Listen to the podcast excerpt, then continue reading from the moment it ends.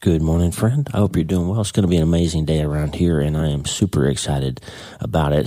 Um, hey, I got an email from somebody the other day that asked me if I thought that there were any places in the Bible where it was sort of pointed out that we could use humor or that humor was okay. That, you know, do you have to be serious all the time is basically the point. And that, as I started thinking about how to reply to that person, I remembered all the different times in, in Jesus' stories that he told what obviously would have been hilarious to the people in the culture and the time in which he was listening. Like in the scripture when he tells us to don't be worried about the speck in somebody else's eye when we're walking around with a log in our own eye. That, that metaphor of people walking around with a giant plank coming out of their face and trying to pick a, a speck out of somebody else's would have been perceived and listened to and heard by the people as a hilarious idea, obvious point that he was making, they would have been ribbing each other. Look at, look, get a load of this guy. He's hysterical, right? So Jesus was a very, a master at using subtle humor and word pictures and those kinds of things. And that reminded me of an episode I did back uh, in season two, episode 36 called Check Yourself. I have another situation where we've been talking uh, between me and Tata and, and some other folks about the idea that anytime we're in some sort of interpersonal conflict, the first move we should make is to look internally and figure out what our part, our role is, and, and, make sure that we're not part of the problem before we start trying to make everybody else be the solution, right? So it, it's just a good um, idea of always looking internally. We did that clean hands, clean heart uh, worship time episode a few days ago and I just want to bring this back. Check yourself before you wreck yourself. I think it'll be funny.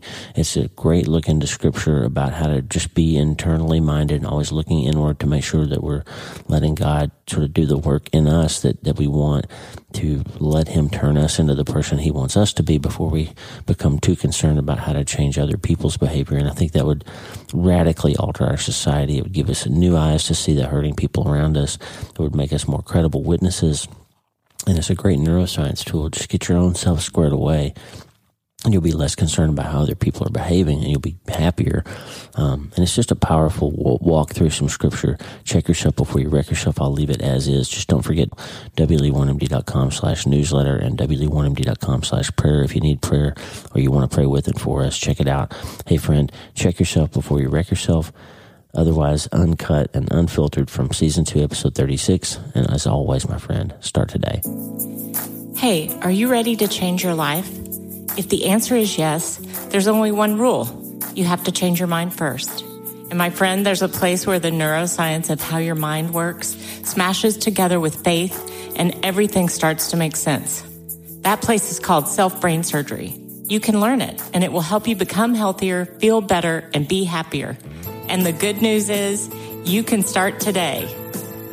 Thanks, Lisa. Hey, so glad to have you listening today. I'm Dr. Lee Warren, and I live in Nebraska in the United States of America with my incredible wife, Lisa, my father in law, Tata, and the super pups, Harvey and Lewis.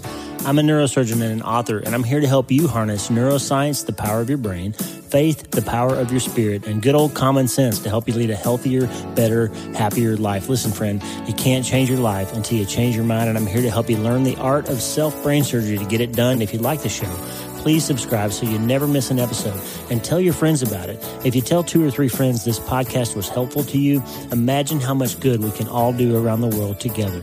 I'm Dr. Lee Warren and I'm here to help you change your mind so you can change your life.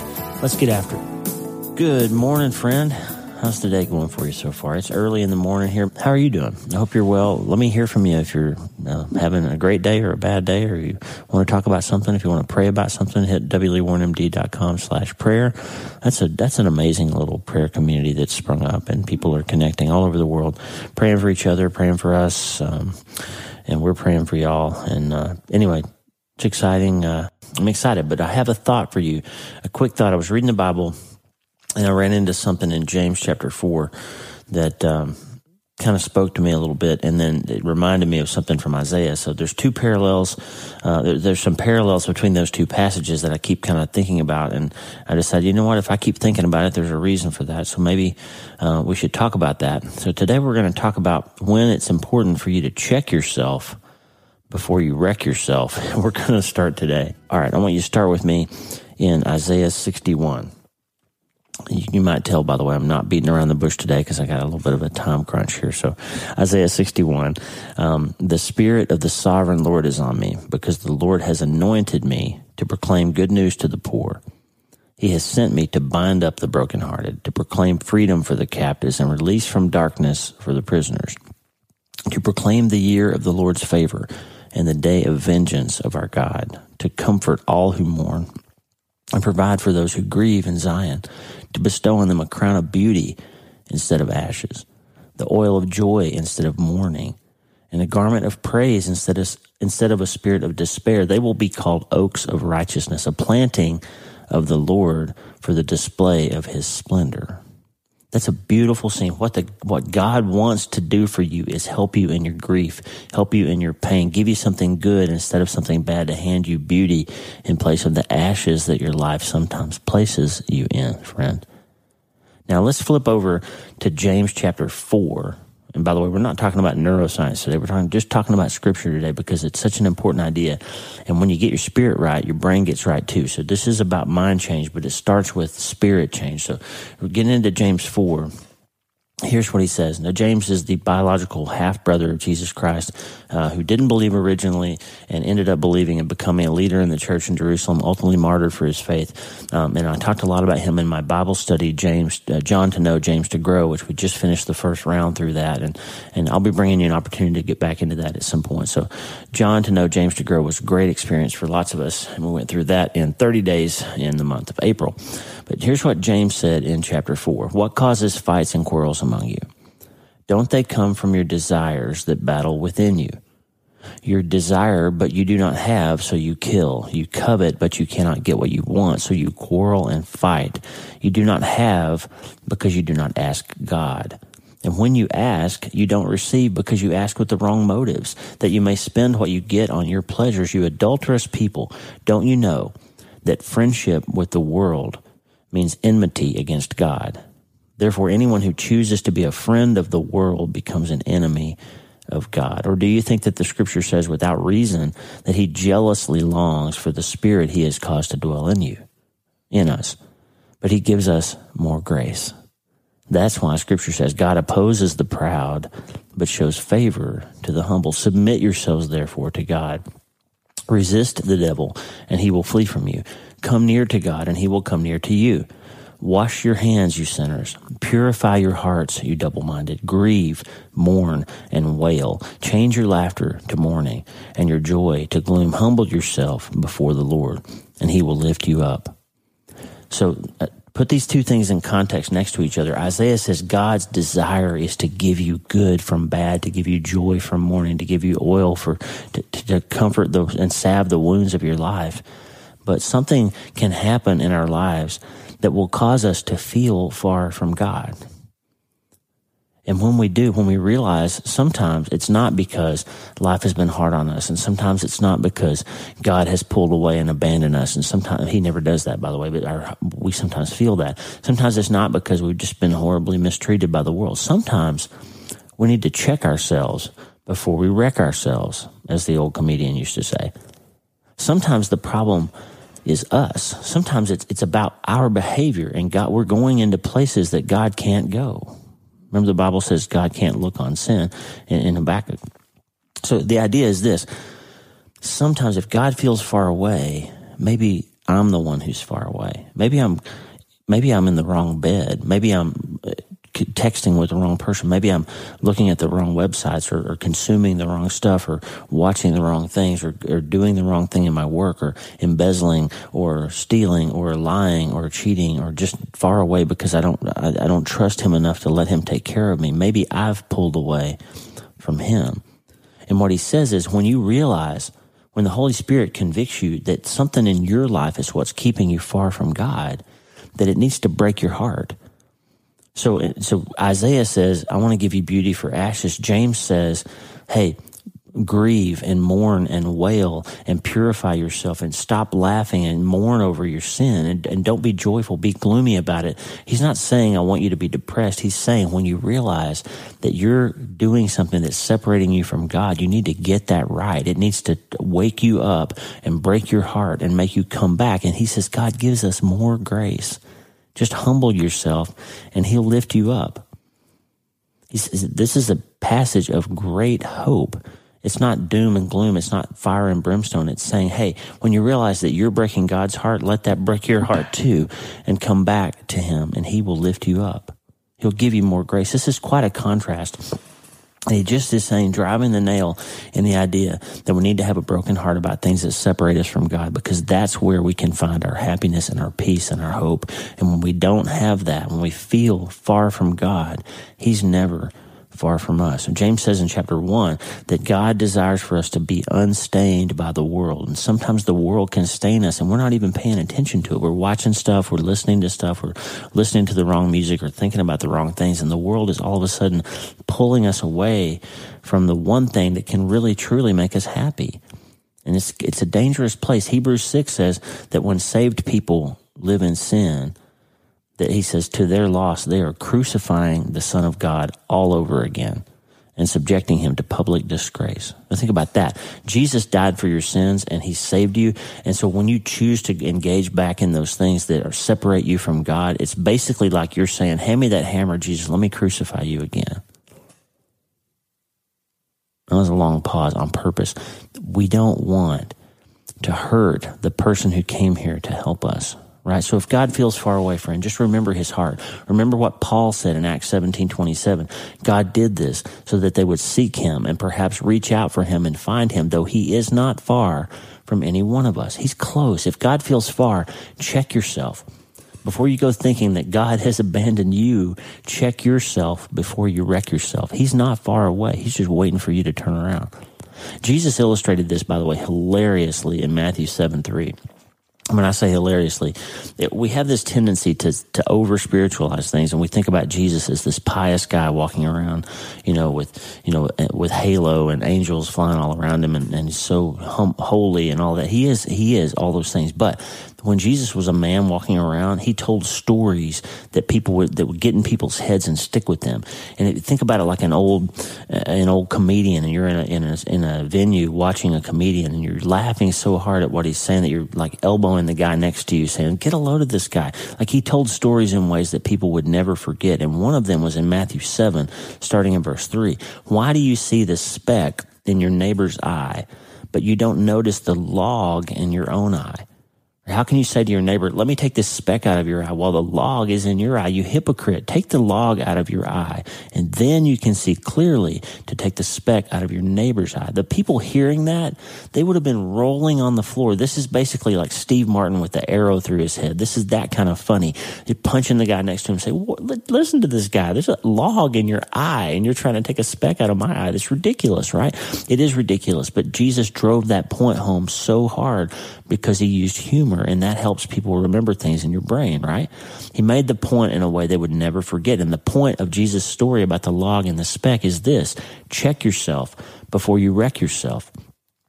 Now let's cover again God's dream for us, friend, because I want you to live it. I want you to feel it. I want you to experience it. I never want you to miss it. Isaiah 61, the spirit of the sovereign Lord is on me because the Lord has anointed me to proclaim the good news to the poor. He has sent me to bind up the brokenhearted, to proclaim freedom for the captives and release from darkness for the prisoners, to proclaim the year of the Lord's favor and the day of vengeance of our God, to comfort all who mourn and provide for all who grieve in Zion to bestow on them a crown of beauty instead of ashes, the oil of joy instead of mourning, and a garment of praise instead of a spirit of despair. They will be called oaks of righteousness, a planting of the Lord for the display of his splendor. James promises us that his brother Jesus, our brother, our Lord, our Savior, wants to save us. He wants to lift us up. If we humble ourselves, he will pull us up out of the miry clay. We want, sometimes we want the brother and we want the savior, but we don't always want the Lord, right? We don't want somebody telling us what to do. We want to be saved and we want a friend in Jesus, but we don't want him being our boss, right? We can't have it both ways. But it's better if you let him be the Lord of your life. Basically what he does is give you the good stuff in exchange for the false things, the temporary things, the crumbling, decaying things that never really leave you happy. John Bevere talked about that in his transformative book, Good or God. Sometimes good isn't enough. Is a book you got to read. I'll put a link in the show notes. He basically talked about this idea that we want Jesus to be our buddy, our friend, and save us, but we don't want to actually obey him. And that's just not enough because God has more for you. Friend, if God seems far away, it's not. You just might be going someplace that he can't go. But he's right there waiting for you to turn around. Do you remember the prodigal son story in Luke 15, 11 through 32? It's basically the son goes off does his own thing, gets himself all down in the mud in the, in the pig pen and gets dirty and runs out of money. He's starving to death. He's adulterated himself. He's made a mess of his life and God won't follow him there. The, the father stays on the porch, but he never stops looking out at the end of the road, looking for the son to come back. And the day the son finally shows up, what does, what does the father do? He pulls up his robe and he runs down the driveway and crashes into the arms of his son and brings him back home in that in the in the Jewish world in that in that time frame when those people heard that story, it would have broken their heart because the father in those families. It was a, it was a dignifying thing. They did not run in public. They did not lift up their robe and show their legs. And he's basically saying this God, this father who rep, they knew was representing God is willing to hump, to basically disgrace himself in order to run to his child once his child shows back up on the road. There's no place you can go that if you don't just turn around and take the first step back, he will run to you, friend. He will run. He wants to be in relationship with you. So if God seems far away, talk to him, turn to him, run to him, accept his offer, take the joy in place of your mourning, the beauty in place of your ashes, the praise for despair and freedom, favor and comfort that he wants to give you. Check yourself before you wreck yourself, friend and start today. Hey, thanks for listening. Please subscribe to the show so you automatically get every episode. And if you like the show, you'll love my weekly letter. Check out my writing at drleewarren.substack.com, drleewarren.substack.com. Get the free newsletter every week for my best prescriptions for becoming healthier, feeling better, and being happier through the power of faith and neuroscience smashing together via self-brain surgery. drleewarren.substack.com. And if you need prayer, go to the prayer wall at wleewarrenmd.com slash prayer. The theme music for the show is Make Us One by Tommy Walker, graciously provided for free by the great folks over at TommyWalkerMinistries.org. Check it out and consider supporting them. TommyWalkerMinistries.org. Remember, you can't change your life until you change your mind. And the good news is you can start today. I'm Dr. Lee Warren. I'll talk to you soon. God bless you, friend. Have a great day. Take me to the rock. Take me to the rock. Take me to the rock that is higher than I.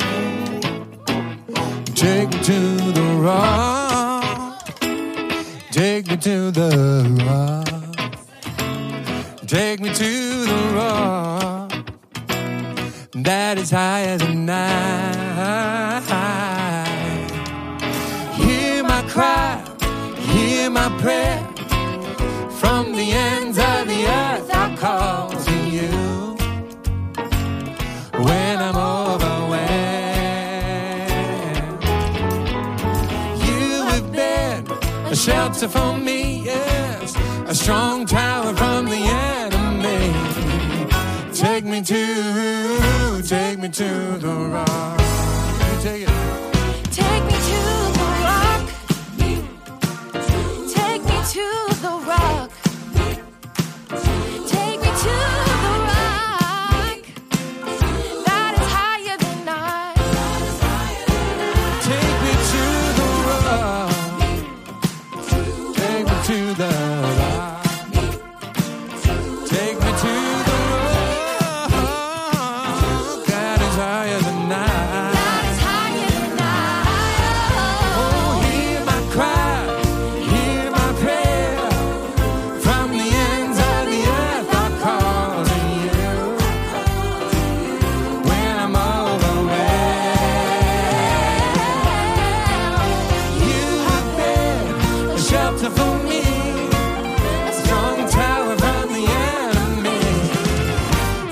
to, take me to.